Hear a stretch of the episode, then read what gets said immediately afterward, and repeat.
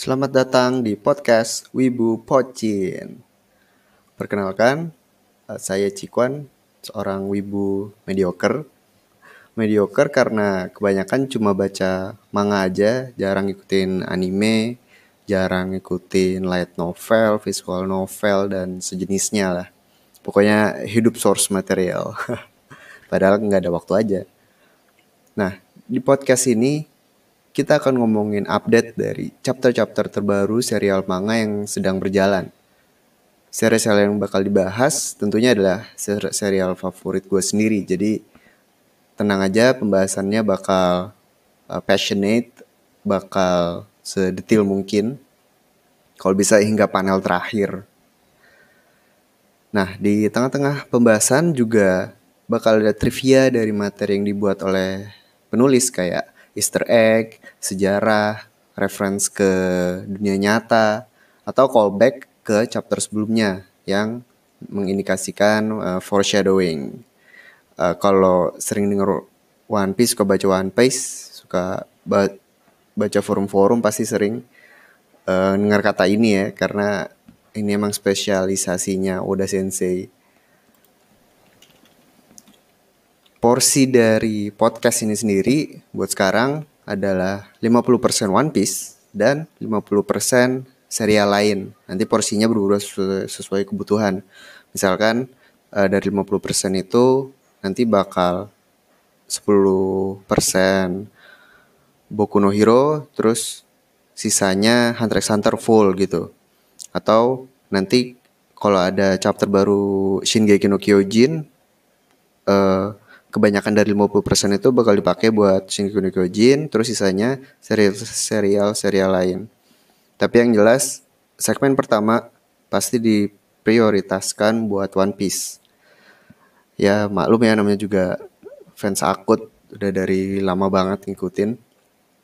Jadi buat para fans One Piece ini bakal cocok banget buat kalian karena One Piece punya porsi yang lebih banyak, punya porsi yang lebih banyak jadi bakal ada waktu lebih buat bahas teori-teori gila yang berseliweran di internet, ya YouTube dan forum-forum macam Reddit atau yang lain.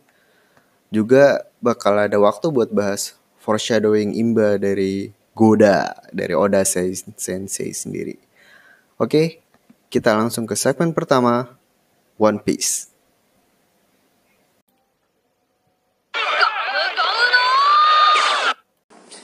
One Piece chapter 919 judulnya The Ruins of Castle Oden alias Back to the Future. Kenapa nanti kita bahas. Pertama kita mulai dari cover page dulu. Uh, seperti biasa ini bagian penting sebenarnya dari setiap cerita One Piece. Banyak yang bagian dari cover page, tuh nyambung ke cerita utamanya Nah untuk yang ini nih lanjutan dari yang kemarin jadi kemungkinan jadi sekitar dua chapter sebelumnya itu Bellamy diperlihatkan dia kayak ke suatu kota yang di mana itu kota kota khusus buat bikin bendera gitulah. Terus kayaknya dia membuat bendera buat masing-masing dari aliansi uh, Grand Fleet dari Straw Hat. Kemarin udah tiga pirates yang berada di bawah naungan Luffy. Terus sekarang sini ada lanjutannya ada empat lagi. Ada Ideo Leo uh, Hajirudin sama Orlumbus. Yang menarik di sini mungkin cuma Ideo kali ya. Jadi uh, logonya kayak H gitu. Mungkin karena dia si lengan panjang suku lengan panjang. Terus uh, bentuknya jadi kayak gitu. Jadi ada huruf H nya terus uh, ini juga tulangnya ada tiga mungkin karena uh, tulang dari suku lengan panjang tuh lebih banyak. Jadi uh, biasanya cuma ada sepasang tulang itu di belakang schoolnya. Ini ada tiga gitu. Terus yang menarik satu lagi mungkin ini Orlumbus Pionta Maria.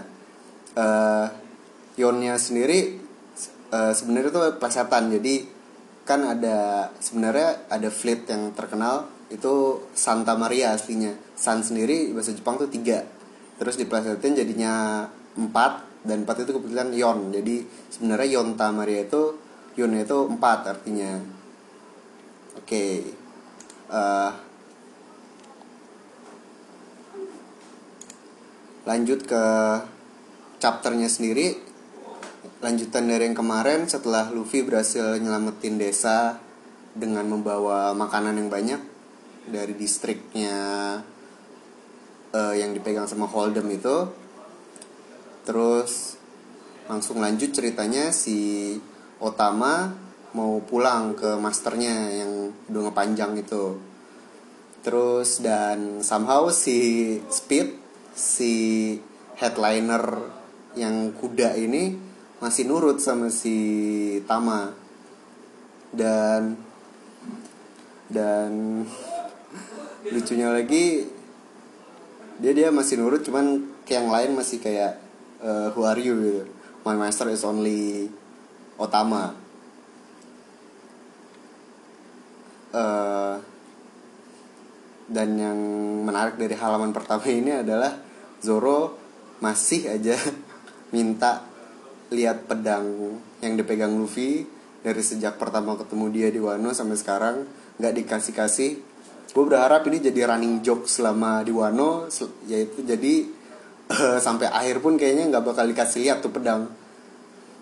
Jadi Luffy nggak bakal kasih sampai akhir Zoro-nya udah udah kesel sampai sampai ujung Wano mungkin. Tapi ada kemungkinan begitu akhirnya dipegang bakal jadi you know some Zoro badass moment gitu. Karena pedang ini sendiri supposedly uh, lebih kuat dari pedang Kitetsu yang Zoro punya.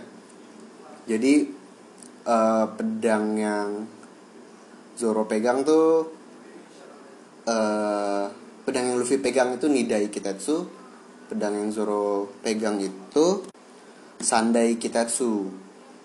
Uh, jadi si Nidai Kitetsu ini mestinya satu tingkat di atas Sandai Kitetsu punya Zoro. Sedangkan yang satu lagi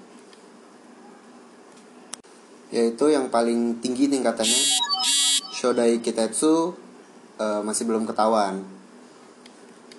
Jadi ya semoga aja Zoro mendapatkan keinginannya untuk menyentuh pedang Nidai Kitetsu ini. Terus si Tama diantar oleh uh, Smile. Dia cabut. Terus ada sebuah scene yang uh, agak mengharukan. Jadi para penduduk desa yang kelaparan terima kasih sama Luffy karena udah dibawain makanan. Dan kalau diperhatikan jadi di panel yang gede ini yang sebelah kanan jadi di panel yang tengah terus paling uh, kiri di sini ada panel. Jadi ada keluarga ayah ibu dan anak yang terima kasih karena anaknya udah jadi udah udah sehat lah karena udah makan gitu. Dan kalau kalian ingat ini di chapter sebelumnya ini adalah salah satu panel yang dark banget. Soalnya uh, soalnya di chapter itu diliatin jadi si ibu lagi gendong anaknya sambil nangis dan dia megang pisau. Sementara ayahnya di depannya uh, lagi nangis juga nangis juga terus di sebelahnya ada tali yang implying uh, dia tuh mau gantung diri. Jadi kayak skenario nya ibunya mau bunuh anaknya terus dua-duanya uh, gantung diri. Kayak untuk mengakhiri kelaparan dan keterpurukan mereka gitulah itu tuh dark banget. Uh, jarang-jarang udah nyelipin dark joke kayak gitu. Tapi akhirnya mereka udah lebih baik terus lanjutannya ada si Lau alias uh, si Sundere. Sifat Sunderenya kayak muncul lagi ini kayak bakal jadi running jokes juga. Apa? Dia dia kesal Mulvi uh, doing good things uh, such such uh, apa namanya such benevolent act. Terus uh, lanjutannya lagi udah berterima kasih penduduk desa.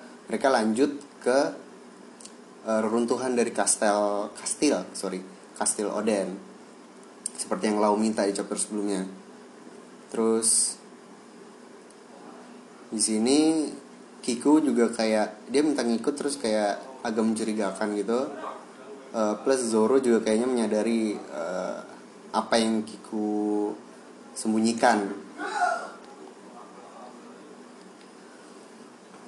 Oke selanjutnya uh,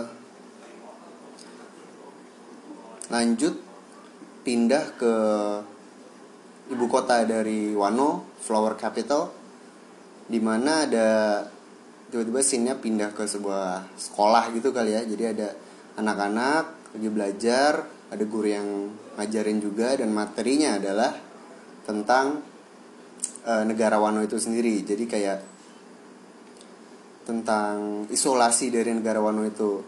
Jadi seperti yang kita tahu e, isolasi dari negara Wano ini reference dari negara Jepang itu sendiri yang sempat menutup diri pada zaman ya udah lama lama lah tahun 1800-an gitu. Nah, terus si anak ini dengan bangga menjelaskan kalau menutup tindakan menutup negara ini dari negara luar merupakan tindakan yang e, bagus karena melindungi orang-orang di dalamnya. Terus ada lagi, terus dia gurunya nanya lagi kalau buka negara tuh apa? ada yang jawab terus kayak seakan-akan tuh hal yang sangat buruk kayak wah kalau bukan negara tuh buruk karena e, mengundang orang jahat jadi jahat yang bisa merusak negara Wano ini terus ditimpalin lah sama si gurunya ya dulu ada orang-orang e, jahat yang mau melakukan hal itu pada negara ini. Langsunglah e, murid-muridnya langsung nimpalin sambil ngejek dan marah-marah. Oden dan 9 uh, Sith uh, Oden and the Nine Red Sheath. Itu Sith itu uh, sarung pedang gue sempet nyari kayak ada kayak kisah apa gitu kayak 9 sarung pedang atau 9 pedang merah tapi nggak belum nemu sih. Mungkin ini referensinya campur-campur atau gimana tapi gue nggak nemu. Pokoknya dia anak-anak ini mereference pada si shogun sebelumnya yaitu Kozuki Oden. Dan anak buahnya kemungkinan. Di mana ya mestinya salah satunya si Kinemon, Kanjuro dan lain-lain. Terus tiba-tiba si gurunya nih manjakin ular mungkin kalau kalian sering nonton anime-anime apa ya Nube kayak Gigi no Kyataro atau berbagai pop culture Jepang yang nge-reference ke legenda-legenda yokai atau siluman Jepang gitu mungkin pernah lihat. Jadi kayak cewek yang bisa menjangin leher kayak ular terus uh, kayak gitu lah pokoknya sama persis kayak kita lihat di sini. Dan dari sini gue berpikir kalau si cewek ini simply salah satu dari headliner atau seenggaknya anak buah dari Shogun sekarang Kozuki eh sorry uh, si Orochi itulah Orochi Kurozumi. Soalnya uh, pas banget gitu loh. Jadi ini emang salah satu tindakan dari pemerintah yang sedang apa ya mengendalikan rakyatnya lewat doktrin-doktrin lewat sekolah lewat e, masyarakat dan ini adalah salah satunya jadi e, lewat sekolah anak-anak buahnya Kaido dan Shogun ini mendoktrin anak-anak bahwa tindakan Oden itu jahat menutup negeri itu baik dan yang lebih penting mengagung-agungkan shogun yang sekarang yaitu Orochi. Jadi gue gue cukup yakin kalau si guru ular ini adalah uh, anak buah dari Kaido juga. Dan satu hal lagi yang menarik adalah uh, gue coba nyari kayak siluman ular ini tuh aslinya apa.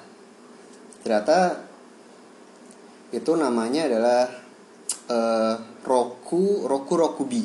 Roku Rokubi. Itu adalah siluman ular yang ya sama persis ularnya memanjang kayak ular dan cewek biasanya. Cuman hal yang menarik adalah setelah gue baca-baca di Wikipedia dan reference lain ada dua versi dari siluman ini. Jadi yang pertama itu kepalanya bukan kayak ular. Jadi badan ada ke badan dan kepala cuman terpisah. Jadi palanya tuh terbang aja nggak ada leher yang menyambungkan. Jadi kayak ya udah terbang-terbang aja palanya badannya entah di mana terus nakut-nakutin orang gitu. Terus versi yang kedua seperti yang kita lihat di sini lehernya leher ular.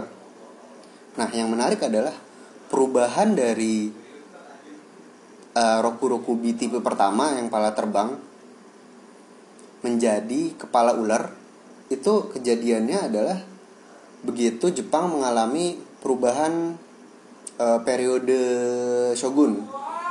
Jadi begitu berubah, begitu uh, udah zamannya Edo, begitu masuk ke zamannya Edo, uh, versi dari Roku ini juga berubah jadi yang si uh, cewek ular.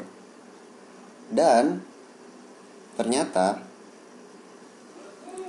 periode Edo itu adalah saat di mana Jepang memperlakukan kebijakan uh, isolasi dari negara luar. Jadi gue nggak tahu ini ada ada sedikit Easter egg dari Oda atau gimana. Tapi yang jelas Roku Rokubi yang kita lagi sekarang ini adalah menunjukkan Roku Rokubi yang berasal dari periode Edo yang sedang melakukan kebijakan uh, menutup negeri seperti yang terjadi di Wano sekarang. Kayak gitu. Terus e, lanjut lagi doktrinnya dari si guru ini. Sekarang dia lagi memuji-muji Shogun Orochi di mana anak-anaknya juga udah terdoktrin sangat sangat ngefans kayaknya sama si Shogun ini. Dan di sini ada gue bilang ini nih Zoro alert nih. Karena salah satu anak muridnya tiba-tiba uh, Orochi itu sword style. Sambil megang dua penggaris. Sambil mukulin temennya oke. Okay. dan ini hampir mengkonfirmasi kalau Orochi ini samurai tulen dan pakai dua pedang. Dan ini juga mengkonfirmasi kalau endgame dari Wano gue juga dari kemarin mikir bahwa endgame dari Wano adalah Luffy dan mungkin beberapa teman aliansi melawan Kaido. Sementara Zoro akan melawan si Orochi buat big boss ya karena gue yakin si Orochi ini kuat sih. Dan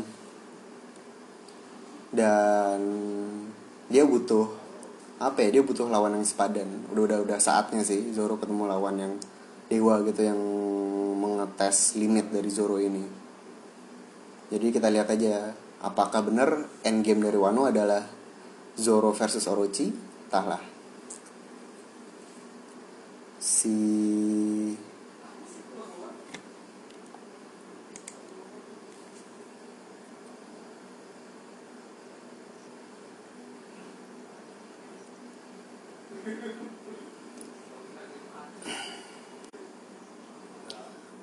selanjutnya pindah lokasi lagi. Sekarang ada tokoh baru yang dimunculin.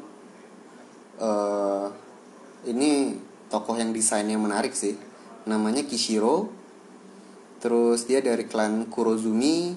Dia seorang purveyor. Gue nggak tahu purveyor apa. Coba googling dulu. Jadi si Kishiro ini kayaknya dia penjual entah supplier vendor atau apa tapi yang jelas dia kerja di toko money exchange. Terus kayak dia lagi ya mabuk-mabukan. Dan dia tiba-tiba ngalor dulu sendiri tentang Lord si Shogun Orochi ini. Dia tiba-tiba berita cerita tentang 20 tahun lalu sebelum kejadian tragis yang dialami oleh Oden dan keluarganya.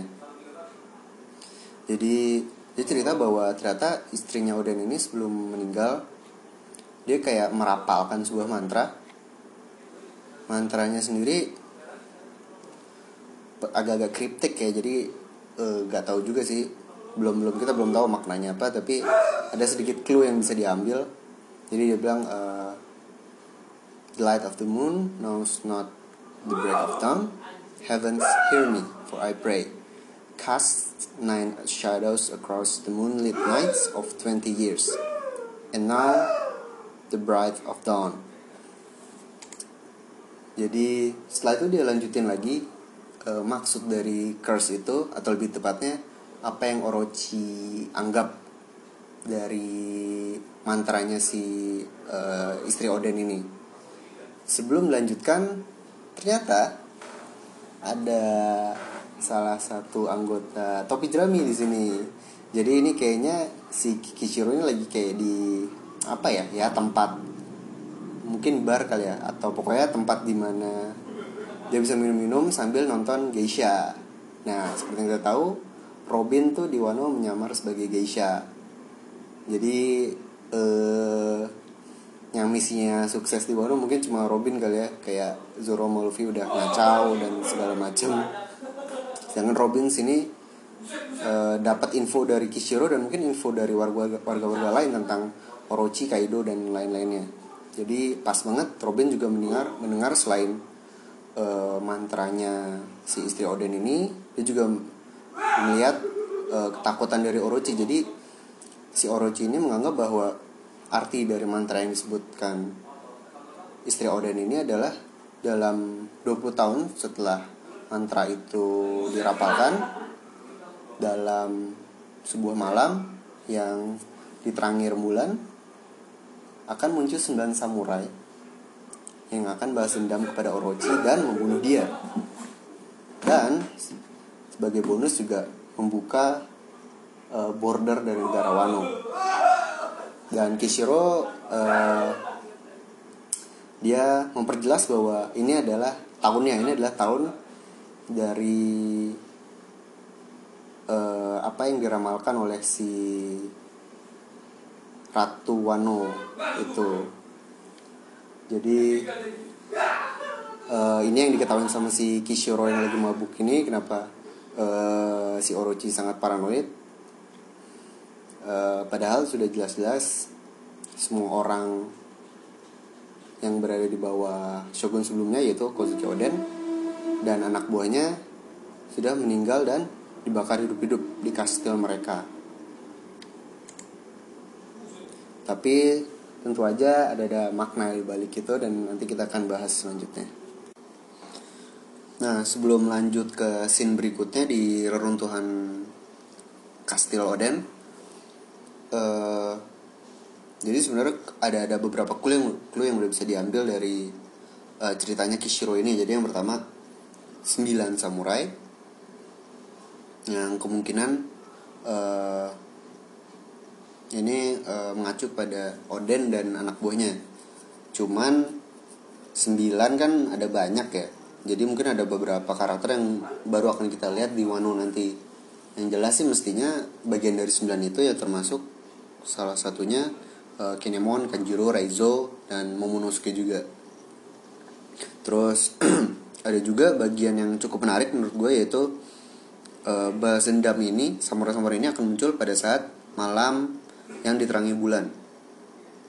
Gue menangkap ini sebagai malam bulan purnama yang kita tahu bahwa uh, di arc sebelumnya Whole Cake Island kita melihat bahwa ada uh, sebuah suku yang mendapatkan power up yang luar biasa pada saat malam bulan purnama yaitu suku Mings. Nah, ini menurut gue ini bakal jadi foreshadowing jadi uh, untuk apa yang bakal terjadi di climax dari Wano nanti. Jadi uh, seperti yang kita tahu kan uh, Inuarashi dan Momonosuke eh Momonosuke Nekomamushi si kucing dan anjing serta uh, ketua dari Mings itu serta suku Mings juga mau datang ke Wano untuk mengakhiri Kaido juga kan.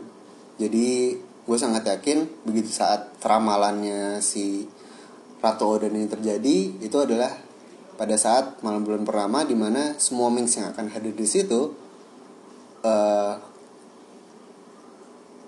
melakukan power up mereka yaitu Sulong, form Sulong. Sejauh ini kita baru lihat satu kan si Carrot dan Carrot sendiri dia bukan oke okay, dia dia kuat tapi dia bukan top fighter dari suku Mings dan hasilnya udah udah gila banget.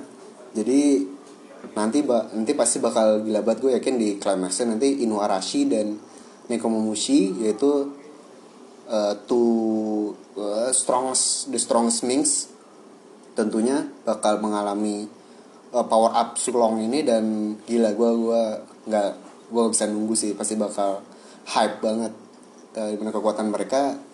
Mungkin bisa setara uh, 3 kilometers bawahnya Kaido atau bahkan bisa squad Kaido. Tapi ya gitulah. Uh, kira-kira yang gue tangkap. Jadi nantinya ramalan ini akan terjadi ketika malam bulan pertama. Dan uh, suku Ming yang datang ke Wano akan mengalami power up.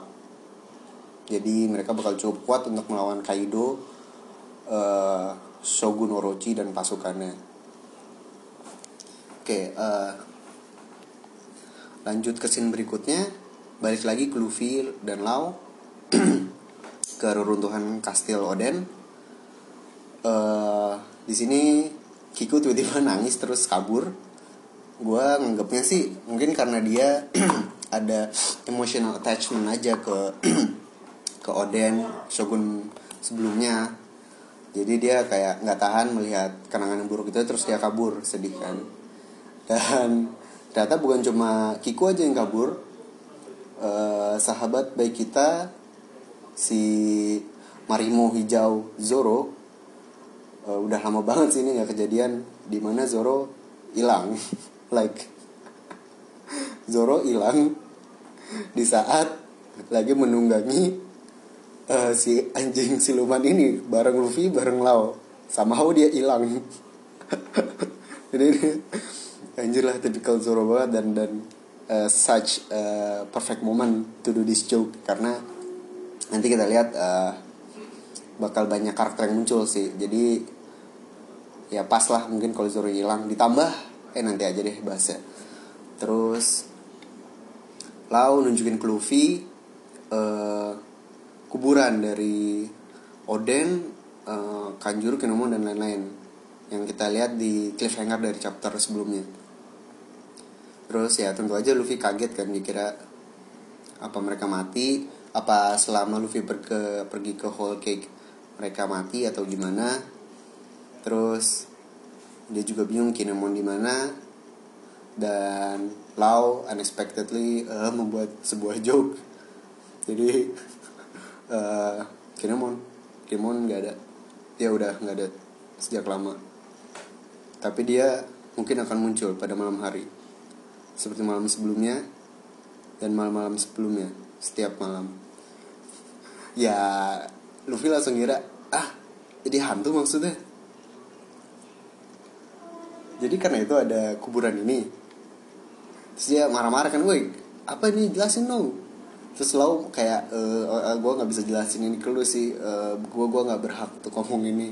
Terus tiba-tiba ada sebuah sosok yang muncul dari reruntuhan dan tahu-tahu dia bilang uh, uh, aduh capek banget nih gue kira gue gak bakal bisa keluar dari toilet sampai malam. Terus kita ada sosok yang cukup familiar. Dan awalnya gue sempet ngira uh, Kinemonnya tuh tua gitu. Jadi ini mungkin uh, Kinemon yang dilihat pertama sama dilihat sekarang tuh beda. Terus uh, Kinemon sosok yang asli tuh udah udah tua gitu tapi ternyata it's another joke from Oda. Ternyata Kinemon kena diare dong seperti yang dialami oleh Beppo. Gara-gara minum air sungai. Like at a time like this Oda did Oda jokes. Tapi kabar baik karena ternyata Kinemon nggak nggak mati kan masih hidup. Terus Luffy Luffy ya marah. E, ini masih hidup. Gimana sih lo terus e, eh, gue gak pernah bilang dia mati kok. E, eh, gue cuma mikir dia bakal keluar dari toiletnya ya baru malam misalnya. Terus marah-marah. Dan ternyata di scene berikutnya si Okiku muncul lagi dan dia langsung meluk Kinemon. Terus kayak you know all love being lovey dovey gitu. Jadi kayaknya mereka sudah mengenal dari lama dan lebih dari teman. Jadi bagi kalian yang uh, shipping Zoro dan Okiko uh, sudah lah lupakan aja. Terus akhirnya Kinemon jadi memang benar Okiku dan Kinemon ini uh, satu kubu. Dan dia sekalian memperkenalkan bahwa Luffy dan Lau uh, bagian dari aliansi mereka. Yang bikin gue kaget adalah di panel terakhir dari halaman ini ada Momonosuke gue gue masih bingung sih ini sampai sekarang. Bingung gak lo Bib? Iya. kenapa ada ini? Kenapa ada Momonosuke terus tiba-tiba ada eh Luffy nih gue latihan pedang nih. Terus oh Momo. Terus eh, di mana si anjing? Maksudnya si Inuarashi kan? Nah ini nih gue bingung banget soalnya apakah emang Inuarashi udah nyampe tapi belum ketemu atau ini bagian dari misteri plot twist yang nanti bakal kita lihat. Soalnya nggak nggak nggak cocok aja. Kayaknya belum waktunya Inuarashi buat nyampe ke Wano sih. Eh, terus sebelum pertanyaan Luffy dijawab ternyata teman-teman Luffy yang dari Whole Cake eh, Straw Hat yang dari Whole Cake pada datang. Sanji, Brook dan lain-lain terus si Sanji marah-marah karena nyari Luffy. Terus Luffy cuma eh, lama banget sih lo terus Sanji bangsat gue nyari lu anjir. Terus eh, lanjutan ada jokes lagi. Beppo ternyata masih sakit perut. Anjir sampai udah berapa chapter anjir si Beppo? Tiga. udah tiga chapter sakit perut doang kampret. Terus akhirnya eh mereka balik ke apa ini runtuhan rumah yang mungkin kalau kita ingat di awal-awal Wano di mana Lau, Kinemon sama kru yang nggak ke Whole Cake tuh rapatnya di sini nih. Jadi mereka emang base-nya di sini. Seperti yang dibilang sama si Kinemon. Nah, terus tiba-tiba dia mau cerita kalau ada ada sebuah rahasia yang belum dia ceritakan.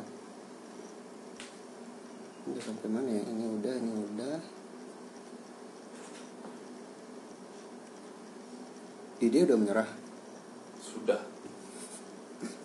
Hmm, Okiku. Wah ini Bib, Bib lu jangan pergi dulu. Ah.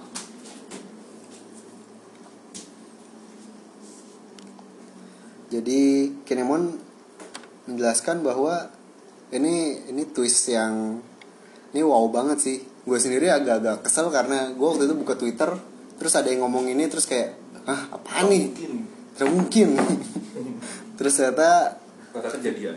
ternyata beneran gue jadi abis baca ini kayak eh ah sialan gue kena spoiler duluan. Jadi Kinemon menjelaskan bahwa orang-orang yang kalian lihat di sini yaitu dia Momonosuke eh, Kinemon eh Kinemon Kanjuro Reizo dan ternyata Okiku juga orang-orang dari masa lalu. Ya pada bingung dong. Ternyata Kinemon lanjutin lagi mereka dikirim ke masa ini dari 20 tahun yang lalu. Dari Wano eh, pada 20 tahun lalu. Terus Noni dan bersambung. Tapi ini- sound efeknya bang men. Oh iya. Bang, itu bang bocah. oh oh iya iya. Jadi eh, di Aquano ini eh, Oda mengganti sound effect dong. Jadi bang. jadi bang. Yaitu apa sih gitar yang Jepang itu yang tang tang tang tang tang yang buat kabuki itu. Jadi diganti. Kayaknya setiap setiap dong bakal diganti jadi bang kayak gitu. Nah terus chapternya udah berakhir tapi kita bakal bahas si twist ini nih si time traveling kayak kayak banyak banget masih banyak misteri yang belum terjawab. Kayak dengan Kinemon bilang dia time traveling ini nambah masalah sih. Nambah pertanyaan kampret emang si Oda Tapi nggak apa-apa kan. Ini nggak bakal bikin rusak juga. Time travelnya kan soalnya maju nggak kayak biasanya. Biasanya kan yang dari depan ke belakang. Ini belakang yang ke depan. oh kayak Back to the Future gitu ya eh enggak juga ya Enggak, dia, ya iya back to the future bener. Nanti kan ada kemungkinan setelah arc ini kelar bisa aja dia pulang kan masa lalu. oh oh iya ya Jadi timelinenya nggak seribet Ya, ya, cerita ya. time time travel biasanya. Jadi beberapa pertanyaan dari ini adalah yang pertama, oh mungkin ini dulu yang Oden dan sembilan sarung pedang. Hmm. Jadi awalnya kan mungkin ini referring ke Oden dan grupnya, termasuk yang kena time traveling ini. Jadi lima orang kan yang dibilang Kinemon, berarti ada empat orang yang masih belum. Empat orang itu kalau dugaan gue salah satunya adalah ini belum tentu sih kayak Odennya termasuk atau enggak. Hmm. Terus ada lagi ini yang dibilang Holdem dari kemarin tuh si eh, ketua dari geng bandit Shutenmaru. Hmm. Soalnya si Okiku kayaknya kenal. Jadi kemungkinan Shutenmaru ini termasuk dari sembilan sarung pedang ini. Terus ini dugaan gua doang tapi si Kishiro kayaknya termasuk juga simply karena dia menarik aja karakternya oh ya gue lupa bahas itu tadi si Kishiro desainnya tuh kayak si Goemon ya gue mau yang ninja itu Goemon yang ninja Hmm. gue inget karena kayak si personanya si itu Yusuke, Yusuke. mirip banget kan Hmm. rambutnya yang pompadur gitu terus eh, tapi ada satu per- perspektif lain apakah sembilan sarung pedang ini kan Orochi nganggapnya bakal ada sembilan samurai yang bunuh dia. Gimana kalau itu ternyata refer ke Straw Hat karena mereka sekarang sembilan orang. Oh, benar juga. Menarik kan? Cuman cuman nggak tahu sih kalau tahu-tahu nanti waktu Wano ada Jin Jinbei datang kan udah bersepuluh. Iya makanya. Jadi nggak tahu juga sih. Jadi ini sebenarnya nge-refer ke anak buahnya Oden atau justru nge-refer ke Luffy dan kawan-kawan. Terus lanjut lagi ke si time tra- traveling. Pertama yang gue bingung adalah si Momonosuke ya apakah ini related? Jadi kayak apakah karena konsepnya mereka dikirim ke masa depan tapi nggak ada fisiknya gitu jadi Momonosuke bisa pindah-pindah sesuka dia? Tapi kayaknya enggak sih. Terus tapi itu pertanyaan gue kayak kenapa Momonosuke tiba-tiba ada di Wano gitu? Lah emang dia bukannya ke Wano bareng lo kan Enggak, Momonosuke tuh stay di zoo sama si Oh, iya Inuarashi. oh, oh. Kayak gue bingung kayak kenapa kenapa kenapa udah nyampe. Eh, apa emang Inuarashi udah nyampe cuman belum bisa aja udah nyampe cuma belum lihat apa gimana gitu kan. hmm. Terus pertanyaan berikutnya adalah kenapa si Okiko eh, nggak dicurigain? Jadi seperti yang kita tahu kan si Kinemon, Kanjuro, Reizo tuh dicari-cari sama anak buahnya Kaido sampai ke berbagai negara kan dari Pang Hazard, dari Rosa, eh, sampai ke Zou juga. Eh, udah kayak kriminal gitu kan sampai dikejar sama Jack sampai wah gila lah pokoknya. Sedangkan si Okiko dia stay di Wano eh, benar-benar di sebelah kota yang di bawah naungan Kaido juga tapi dia nggak nggak dicurigai gitu Eh, dia nggak dia nggak dianggap sebagai salah satu buronannya si Kaido dan Shogun Orochi. Padahal eh, Kinemon sendiri bilang si Okiku tuh eh, one of us jadi termasuk dari kemungkinan termasuk dari eh, anak buahnya si Oden. Cuman kenapa dia nggak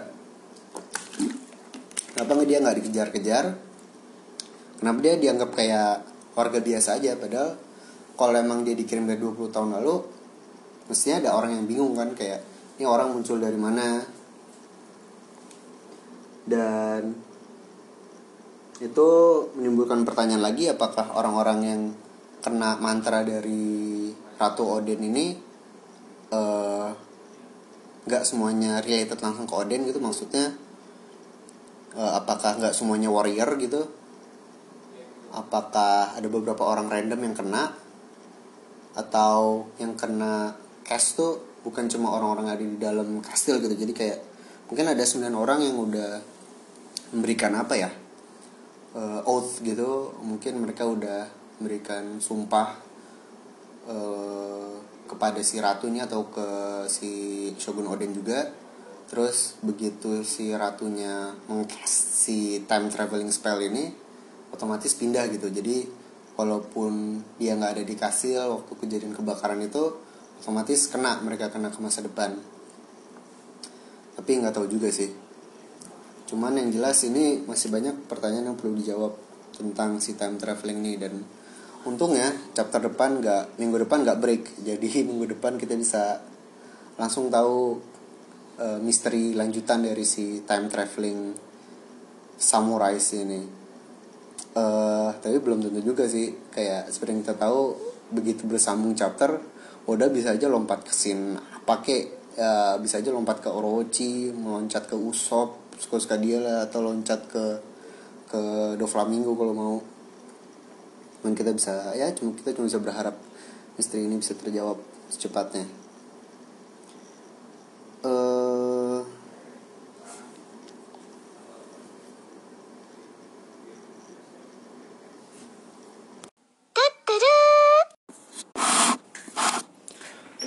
Oke, sekarang kita lanjut bahas eh, chapter-chapter yang lain yang baru keluar minggu ini.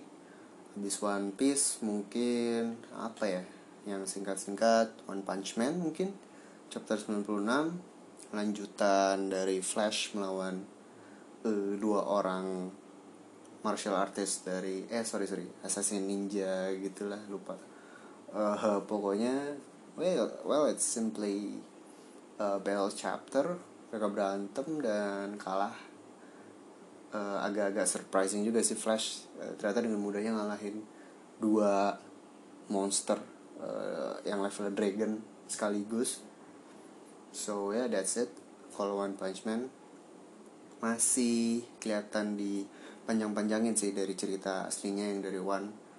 Uh, masih nunggu entahlah mungkin dia nunggu momentum apa mungkin dia nunggu uh, kelanjutan dari source material yang asli juga karena web komiknya One Punch Man dari si penulis asli juga belum uh, lanjut gitu. Mungkin dia bakal perpanjang sedikit lagi tapi hey uh, the, the artwork is amazing. The bell choreography is good. I have nothing against it. Jadi ya nikmatin aja. Terus ada lagi apa ya Soma mungkin. Kalau kalian baca Shokugeki no Soma uh, akhirnya apa ya exam arc exam yang menurut gue filler ini akhirnya berakhir juga. Uh, dan kelihatannya sih udah mulai masuk ke arc yang sebenarnya yaitu turnamen yang udah lama di uh, bicarain dari chapter-chapter yang udah lama banget yaitu turnamen internasional blue uh, walaupun agak-agak cheesy juga sih kayak si Asahi alias Suzuki ini masih kalau gue menang di turnamen ini dan you'll be my wife you know that cliche stuff. Cuman ya masih bingung aja sih nanti yang bakal ikut siapa aja terus uh, musuhnya gimana. Ya we'll see lah. Terus setelah itu hmm, apalagi ya? Boku no Hero Boku no Hero Academia. Uh, agak disayangkan ini chapter 200 kayak mestinya uh, jadi milestone gitu ya. Cuman nggak ada color cover. Terus uh, simple uh, terlalu simple. Jadi di depannya emang ada kayak celebratory uh, art gitu. Dari beberapa gambar beberapa karakter terus kayak uh, terima kasih sudah supporting 200 chapter. Tapi dari isi chapternya sendiri kayaknya emang kelihatan dari kontennya dari kelihatan uh, kelihatan ada isu kayaknya sama penulisnya si Horikoshi Kohei Sensei. Jadi kalau kalian udah baca itu tuh cuma 12 halaman. Ya, yang itu tuh dikit banget untuk satu chapter yang mingguan. Rata-rata kan 17, 18, enggak 20 lah dan ini memang kelihatan banget kayak dipotong setengah gitu. Isinya juga cuman fokus ke Yaoyoro, Yaoyorozu sorry. Uh, lagi di pressure sama Kendo dari tim kelas B. Terus halaman terakhirnya cuma uh, dia mau counter attack setelah sebelumnya di uh, hype sedikit sama Todoroki. Uh, terus udah bersambung. Kalau kita lihat sih sebenarnya uh, Horikoshi Sensei sendiri ini nih cukup sering dilakukan sama dia. Jadi ada chapter yang belum selesai. Eh sorry maksudnya ada beberapa kejadian di mana chapter dia itu sangat pendek. Jadi uh, kadang karena dia sakit kadang karena dia sibuk. Mungkin uh, seharusnya dia skip aja gitu. Uh, hiatus aja break dulu seminggu gitu. Tapi mungkin dia udah terlanjur bikin komitmen mungkin ke editorial atau gimana terus nggak kekejar jadi cuma segitu doang halamannya atau dia maksain mau ngeluarin chapter tapi kondisinya tidak memungkinkan.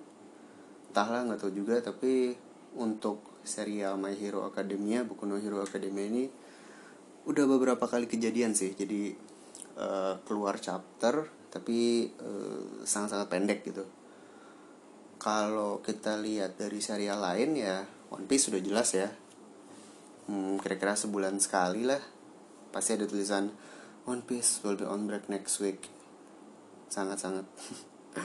Udah udah kebiasaan lah itu. Tapi kita tahu uh, beberapa tahun lalu Eiichiro Oda uh, habis mengalami operasi besar terus untuk recovery jadi dia udah nggak pernah diforsir lagi setiap minggu ngeluarin chapter uh, jadi dia emang pasti ada jadwal breaknya gitulah seenggaknya sebulan sekali terus kalau untuk komikus yang lain contohnya mungkin Black Clover. Jujur gue nggak ngikutin Black Clover and I'm not a fan of that series. Not a big fan. Cuman sesekali cuma suka lompat-lompat aja lihat chapter kayak siapa tahu jadi menarik terus pengen gue ikutin. Tapi jujur aja sampai sekarang gue belum ke hook. Dan ya kita lihat nanti lah tapi nanti juga mungkin gue bakal bahas tentang kenapa gue nggak begitu suka sama Black Clover.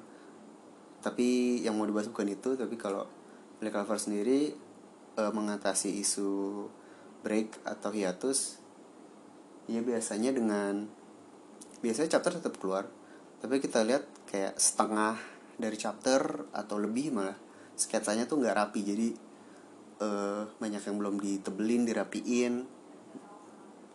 Hampir banyak banget panel atau halaman-halaman yang masih berupa sketch. Yang tentunya nanti begitu versi buku versi tankobonnya volumenya uh, rilis udah dirapiin. Tapi untuk yang weekly schedule uh, jadi cuma sekedar sketch sketch sketch sketch aja. Kalau yang itu sih hmm, belum tak nggak nggak belum dapat info juga sih belum belum belum nyari nyari apakah itu karena emang dia ketinggalan deadline atau emang ada kondisi yang nggak memungkinkan dia untuk menyelesaikan chapter 100% kayak gitu. Kalau contoh lain mungkin apa lagi ya? Hunter x uh, hiatus x hiatus sorry uh, tapi itu nanti aja dibahasnya. Nanti gue mau khusus bahas Hunter x Hunter mungkin selanjutnya kita lanjut bahas serial lain. Promise Neverland belum rilis.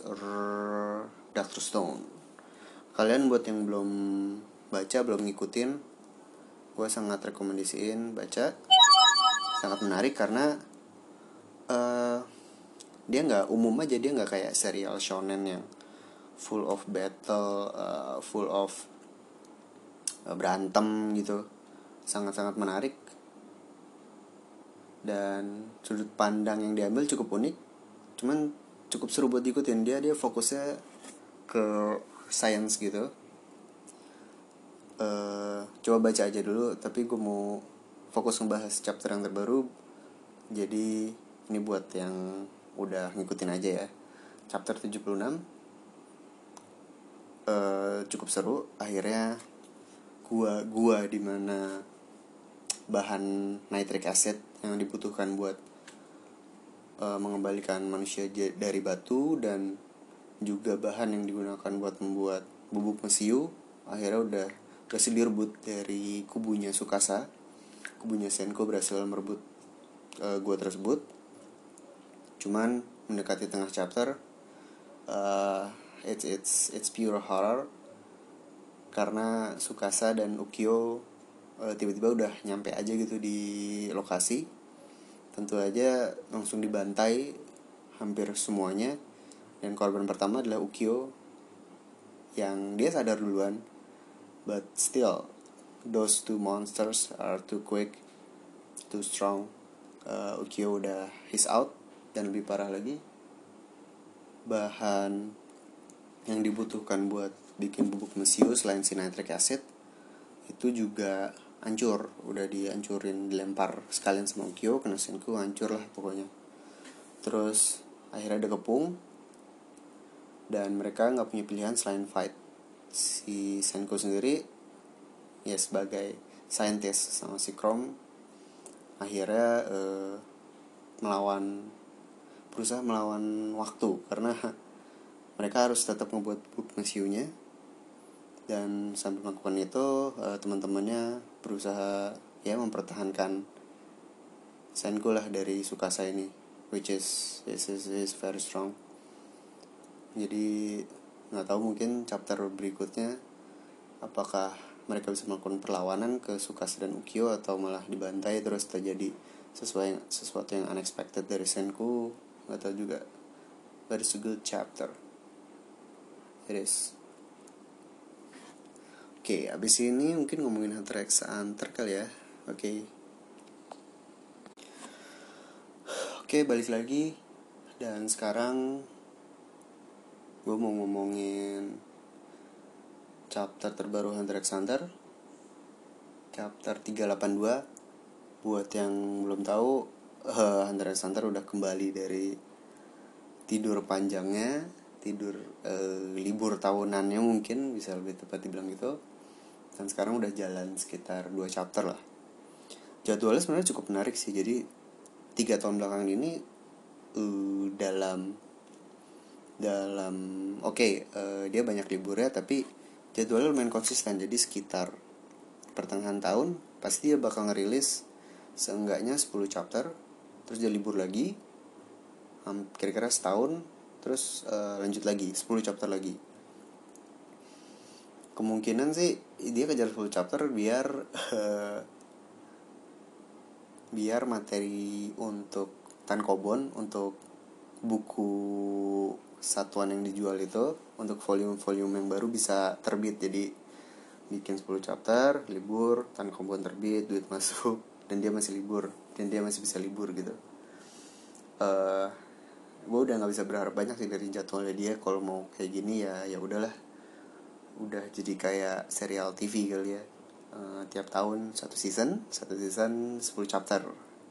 Uh, eh, gue gue ya udahlah cuma bisa pasrah doang. Cuman ya masalahnya yang bikin agak-agak kacau adalah plotnya terlalu kompleks. Kalau kalian ngikutin arc yang baru nih uh, The Dark Continent.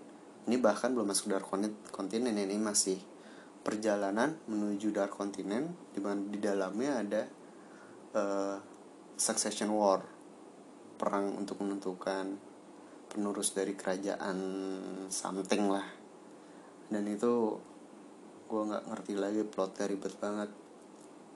Perannya karakternya banyak banget ada pengawal pengawalnya lah. E, rajanya ibunya permaisurinya bodyguardnya. It's crazy. Dan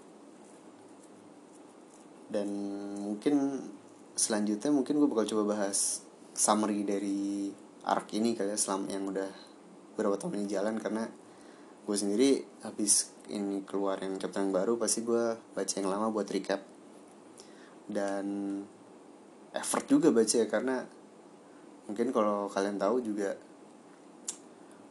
uh, udah dari lama sih sebenarnya. Jadi chapter Hunter x Hunter tuh lebih lebih mirip kayak novel dengan dengan visual gitu. Uh, dialognya sangat banyak. Paragraf hampir berparagraf paragraf. Satu halaman mungkin bisa 3-4 paragraf. Dan itu isinya mungkin cuma bisa satu halaman berparagraf-paragraf dan ternyata itu cuma uh, isi pikiran dari satu orang karakter doang. It's it's, it's crazy. Uh, the detail. The detail is uh, gila sih. Cuman mungkin ada yang nggak suka gitu tapi gue sangat tertarik sih kayak untuk detail strategi analisis kayak gitu. Itu keren sih. Uh, itu itu bisa bilang spesialisasinya sih uh, Togashi Sensei. Oke, jadi langsung aja chapter 382. Pangeran ke 9 9 dari 14 atau 13 gitu gue lupa ya banyak lah pokoknya si cap prince ke 9 Halkenberg dia mau ke ruangan raja dan ini udah di foreshadowing dari lama sih dia memang tuju tujuannya pengen menghentikan perang ini menghentikan pertumbuhan darah dengan cara apa pun. Dan bagi dia solusinya adalah ngomong ke raja yaitu ayahnya langsung e, meminta untuk dia menghentikan perangnya terus damai deh. E, tapi seperti yang nanti bakal kita lihat nggak nggak semudah itu. Cuman dia lumayan juga strateginya. E, sesimpel itu dia membuat para penjaga raja jadi lemah. Strateginya simpel banget. Jadi dia tiap hari datang uh, nganterin surat nganterin surat. Terus udah empat hari berturut-turut terus ya entah kenapa para penjaga pengawalannya jadi menurun karena pasti dia uh, mereka mikirnya oh dia mau nganterin surat lagi. Tapi ternyata di hari di hari keempat dia nondongin pistol dan uh, itu membuat para penjaga nggak siap kan? Pokoknya dia akhirnya mendapatkan keuntungan mendapatkan advantage. Akhirnya dia bisa mendapatkan yang dia mau yaitu ketemu dengan si raja langsung. Tentu aja seperti yang dibilang sebelumnya dia pengen menghentikan ini semua ngomong ke ayahnya sambil dorong pistol dongs. Uh, ini ini ini kalau kita baca secara detail ini menurut gue sih sangat menarik. Karena ya awalnya dia protes kan. Uh, gue nggak tahu kalau hal-hal ini tuh ternyata sifatnya deathmatch harus ada yang mati. Uh, gue nggak mau kayak gini. Terus tentu aja dia bilangnya pengen ini semua dihentikan gitu. Uh, tapi si raja sendiri juga dia dengan tegas mengatakan bahwa di saat ini udah berjalan dia udah udah nggak bisa ngapa-ngapain udah lepas tangan semuanya harus berjalan dengan semestinya. Dan si rajanya segini sendiri menurut gue dia uh, kayak awal kan kayak raja yang apa ya biasa kan kalau raja gendut atau apa gitu kan penggambarannya kayak uh, malas atau korup or sejenis itulah tapi perkataannya ke Halkenberg menurut gue cukup mengena yaitu Halkenberg yang menginginkan e, perdamaian tapi dia harus mencapainya dengan cara minta tolong ke ayahnya. Terus ya langsung diserang balik dong e, kalau lu mau jadi raja kalau lu mau melakukan perubahan lu nggak bisa bergantung sama orang lain. Sekarang yang lu lakukan cuma minta sama gue untuk menghentikan perang. Sedangkan uh, itu tuh nggak bisa. Lo harus mantikan ini sendiri. Jadi uh, walaupun kesannya Halkenberg dari awal tuh kesannya kayak ya prince yang baik lah karena dia emang pasifist pasifist kan cinta damai. Cuman perkataan si Raja Huigoro ini cukup menarik karena uh, bener juga gitu. Dan si Halkenberg kayak mungkin karena udah kena gitu ya kata-katanya. Akhirnya dia ya udah bodo amat. Dia memutuskan untuk menembak ayahnya. Tapi ya tentu saja gagal karena dia punya nen beast. Uh, dan di tengah rasa frustrasi itu dia akhirnya memutuskan untuk bunuh diri. Dan sayangnya seperti sang raja dan pangeran lain dia juga punya nen beast dan tentu aja uh, tindakan bunuh diri dia gagal karena pelurunya dihentikan oleh si nen beast tersebut.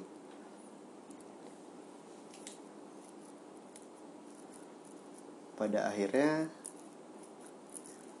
uh, Halkenberg justru bukan dia yang meyakinkan raja justru malah si raja meyakinkan Halkenberg bahwa satu-satunya cara untuk mengubah ini semua adalah dengan mengikuti permainan ini memenangkannya baru setelah itu dia bisa melakukan apa yang dia mau. Dan gilanya lagi akhirnya Halkenberg menerima itu semua dan oke okay, uh, gue bakal menangin peperangan ini. Gue bakal ngalahin semua prince. It's it's pretty crazy karena uh, awalnya dia 180 derajat kebalikan dari ini semua. Dan kata-kata terakhir dari sang raja juga sebelum dia cabut uh, it's pretty cool. Uh, kalau lu bilang bahwa kita nggak butuh raja ya lu jadi seorang raja dulu baru ngomong kayak gitu. It's it's pretty deep menurut gue sih. Dan kata-kata itu juga akhirnya membuat resolve dari Hulkenberg menjadi makin kuat uh, ability-nya jadi awakened uh, dan korban pertama adalah salah satu bodyguard dari prince pertama Benjamin. And gila juga sih kekuatannya. Awalnya kan kayak cuma ada simbol bulu feather gitu ya terus setiap orang yang mendukung dia kekuatannya akan menjadi satu berpusat ke si Hulkenberg. Tapi ternyata ada satu lagi uh, di balik itu di balik itu ada satu kekuatan lagi.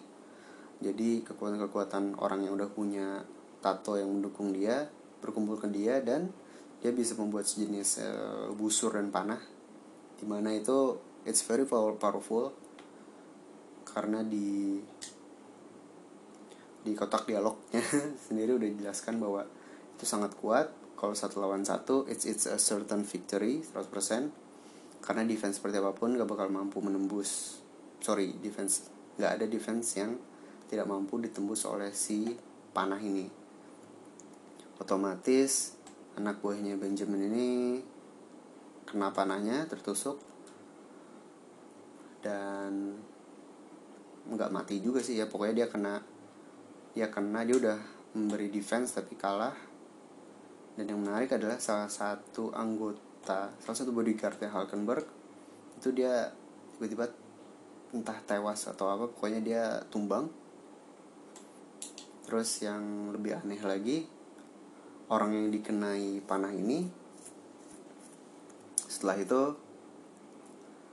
dia bangun dan tidak diduga uh, roh atau kesadaran dari bodyguard Falkenberg yang tumbang itu pindah ke bodyguard si Benjamin. Jadi ini keren sih. Jadi dia bisa membuat orang ke pihaknya dia. Dan karena fisiknya sama uh, Hulkenberg bisa memanfaatkan ini buat uh, membuat tiap orang yang dia ambil alih untuk jadi penyusup jadi mata-mata untuk bekerja sebagai pihaknya dia. Dan kalau misalkan nanti dia ketemu prince lain eh kayaknya nggak bisa sih. Singkat gue antar nen beast milik prince itu nggak bisa berinteraksi nggak bisa saling menyerang lah. Tapi intinya ini tetap ability yang keren sih. Terus lanjut lagi akhirnya Kurapika muncul gue baru sadar ini udah jalan dua chapter. Terus Kurapika baru muncul di halaman ke-17 dari chapter kedua. Uh, dia dia dia dia kayaknya takut dan ragu gitu. Karena sering ada kayak aura yang kuat tiba-tiba muncul. Itu kemungkinan sih dari setiap pangeran yang auranya baru awakened gitu kali ya. Dan dia cuma bisa bilang e, gue nggak bisa terus kayak gini kondisi dia sendiri agak ter tersudut karena dia mesti ngajarin nen ke bodyguard bodyguard lah. Dia harus standby di ruangan dia. It's very hard for him her. Uh, gue nggak ingat gender Kurapika uh, intinya dia harus tetap tegar nggak boleh ragu. Uh, karena kalau dia melemah sedikit uh, nanti dia bakal kalah. Nggak bisa melindungi prince-nya terus halaman berikutnya cukup menarik. Uh, Prince Saleh Saleh tewas gue lupa dia Prince keberapa 8 kali ya. Uh, dia tewas off screen. Uh, dua halaman yang menggambarkan ini nggak ada dialognya. Tapi cukup jelas karena chapter kemarin sudah dijelaskan berparagraf-paragraf berhalaman-halaman. Uh, cukup menarik. Jadi uh, recapnya intinya adalah kekuatannya Saleh sudah di di eh, dimatiin oleh salah satu bodyguard Benjamin yang punya kekuatan nen untuk dia tipe penghapus nen gitulah. Dia panggil nen sesuatu makhluk serem gitu monster. Dimakan nen beastnya. Terus kekuatannya hilang. Dia ganti shift sama bodyguard yang spesialisasinya pembunuhan. Dan ya udah itulah yang dijalankan. Jadi dilihat ini udah mati uh, bodyguardnya udah ganti sama yang emang ditugaskan untuk membunuh dia. Terus tiba-tiba halaman berikutnya nggak ada dialog juga. Tapi emang sini udah ganti. Gue nggak ngerti kenapa fokusnya di Fugetsu dan Kacho. Kacho dan si si ahli pendengar. Aduh gue lupa namanya. Uh, gue ngerti kenapa fokusnya ke mereka. Pokoknya acara makan-makan pesta pestanya udah dimulai. Dan ini orang-orang bilang sih bakal bakal sadis bakal kejam gitu ya. Karena walaupun uh, antar prince itu nggak boleh menyerang langsung uh, pokoknya perangnya tuh nggak boleh terlihat makanya sangat sangat sulit dan dan kompleks. Tapi ini adalah salah satunya event di mana para pangeran bisa bertatap muka secara langsung. Jadi kemungkinan bakal banyak sekali yang terjadi di sini. Uh, bakal gokil sih.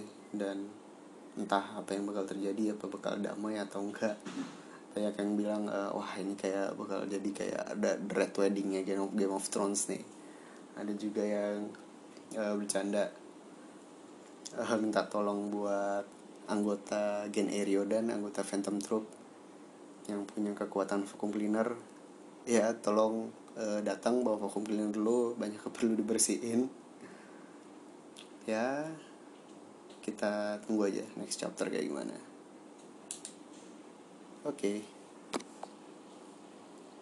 oke okay, segitu dulu episode perdana dari podcast Wibu Pocin. Terima kasih banyak buat yang udah dengerin dan ditunggu buat saran kritiknya juga. Mungkin ada request atau rekomendasi buat serial apa yang mau dibahas selanjutnya silahkan uh, sangat ditunggu feedbacknya dan diusahakan ini bakal tayang setiap seminggu sekali mungkin hari minggu kali ya. Uh, intinya buat catch up setiap chapter baru jadi tiap minggu diusahakan ada update oke okay. dah